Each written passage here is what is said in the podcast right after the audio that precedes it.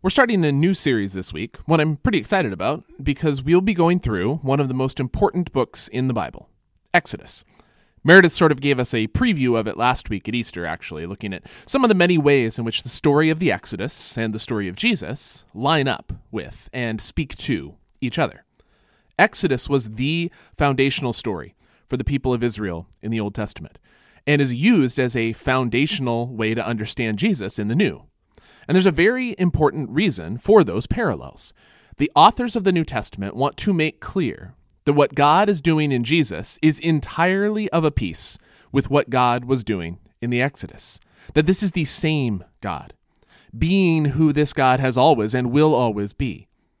Exodus gives us one of the foundational pictures of who our God is, and that's the lens we're going to be looking at it through.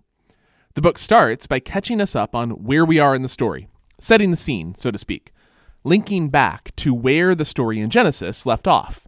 And it does it the way all your favorite stories do, I'm sure, with a long list of names. These are the names of the sons of Israel who came to Egypt with Jacob, each with his household Reuben, Simeon, Levi, and Judah, Issachar, Zebulun, and Benjamin, Dan and Naphtali, Gad, and Asher. The total number of people born to Jacob was 70. Joseph was already in Egypt. Then Joseph died, and all his brothers, and that whole generation. But the Israelites were fruitful and prolific. They multiplied and grew exceedingly strong, so that the land was filled with them. That's how Exodus opens. Everything was looking good for the Israelites. They had escaped the famine in their own land and been saved by Joseph in Egypt. And now, verse 7 tells us that they were fruitful and multiplied, and they filled the land. Now, land, by the way, is the same word in Hebrew as earth, so this could just as easily say the earth was filled with them. Perhaps those words sound a little familiar. And if they do, it's because they are exactly what God commanded humanity to do in the opening chapters of Genesis be fruitful and multiply, fill the earth. The people of Israel, in other words, were doing exactly what God had desired for them to do. They were thriving.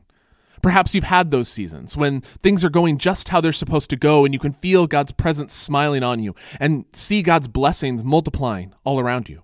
When you are content and happy and secure in the knowledge that you are right where God wants you to be, doing exactly what God wants you to do. It's a beautiful place to be, one that you'd want to just stay in forever. But at some point, things turn. Verse 8 Now a new king arose over Egypt who did not know Joseph. He said to his people, Look, the Israelite people are more numerous and more powerful than we. Come, let us deal shrewdly with them, or they will increase and, in the event of war, join our enemies and fight against us and escape from the land. Therefore they set taskmasters over them to oppress them with forced labor. This turn is what sets us up for what is to come in the story of Exodus. The sweetness of life in Egypt has turned bitter.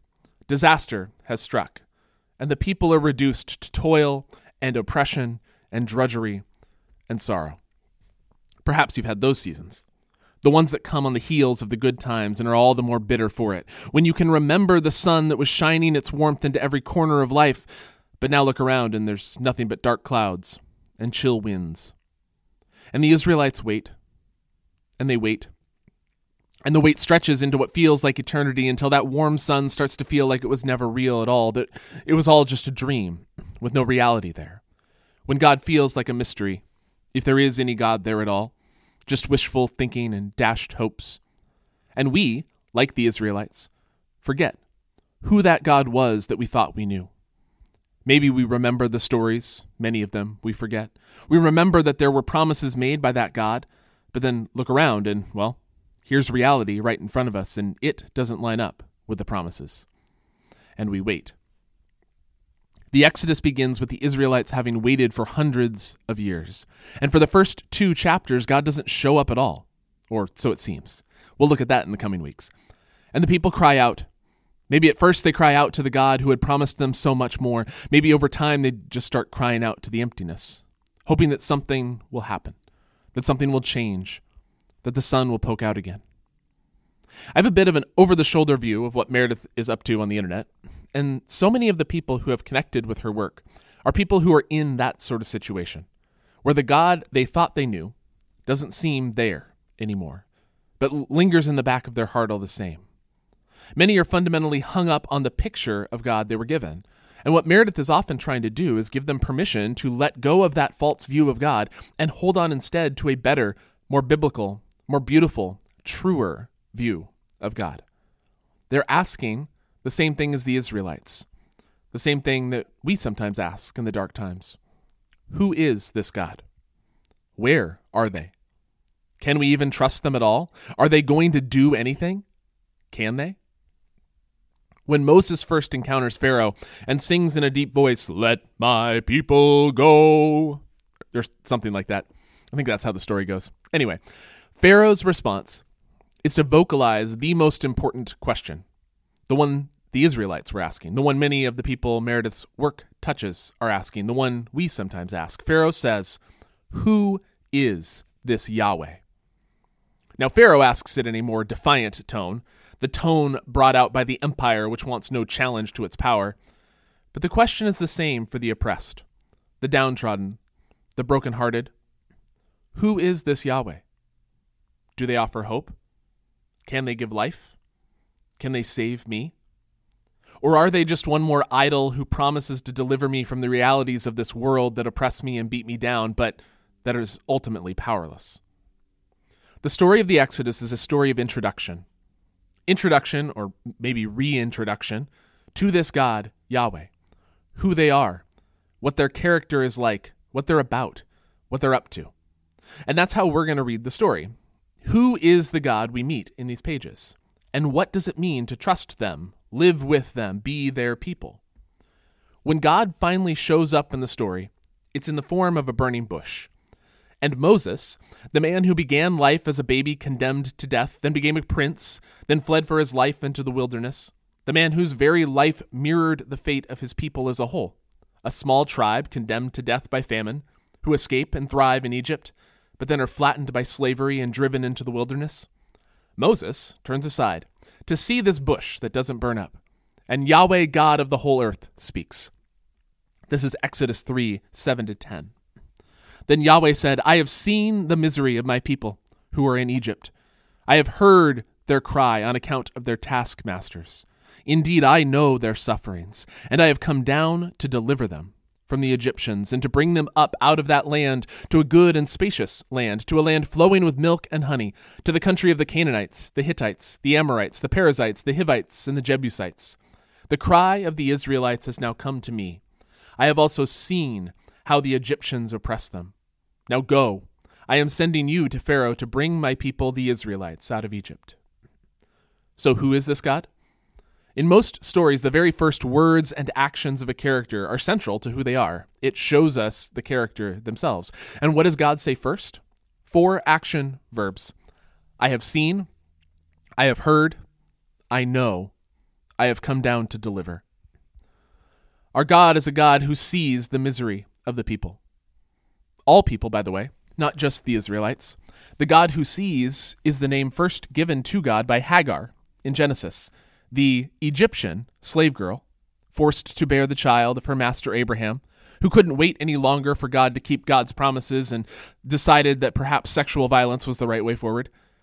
The girl whose very success in bearing that child seals her fate and forces her to flee. Here it is again. She flees into the wilderness. Here's Genesis 21 9. But Sarah saw the son of Hagar the Egyptian, whom she had borne to Abraham, playing with her son Isaac.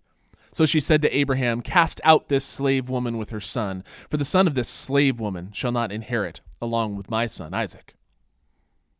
God is a God who hears the cries of the people, all people, because God shows up in the wilderness and says to Hagar, I've heard the cries of the child. This is verse 17. And God heard the voice of the boy. And the angel of God called to Hagar from heaven and said to her, What troubles you, Hagar? Do not be afraid, for God has heard the voice of the boy where he is. Come, lift up the boy and hold him fast with your hand, for I will make a great nation of him. God is a God who knows the sufferings of the people, all people. Not knows like you or I know about the horrors of American slavery. Ah, yes, I've read an article about that or a book or two, and I saw a picture of a slave ship once. God knows the sufferings of the people, like one who is personally hung alone on a cross, abandoned by so called friends, rejected by the so called people of God, killed in the most shame filled, painful way by the greatest oppressors of the day, God knows the sufferings of the people physical, emotional, existential. God is a God who comes down to deliver. But that's what the rest of the Exodus story is for. For now, maybe we are in the position of the Israelites, waiting and wondering if this God will come through. Maybe we're in the position of Moses, skeptical whether this Yahweh is worthy of trust and whether we should follow their command, now go to Pharaoh. One consistent thing we see in Scripture and in the history of the people of God is the importance of telling and retelling stories of who God is, what God has done, as a source of reminder and of fortification in the dark times. It's what we're going to do in the coming weeks as we go through Exodus. Look, this is who our God is. Look, this is what they have done. They really were a God who sees, a God who hears, a God who knows, a God who has come down to deliver. They really are still.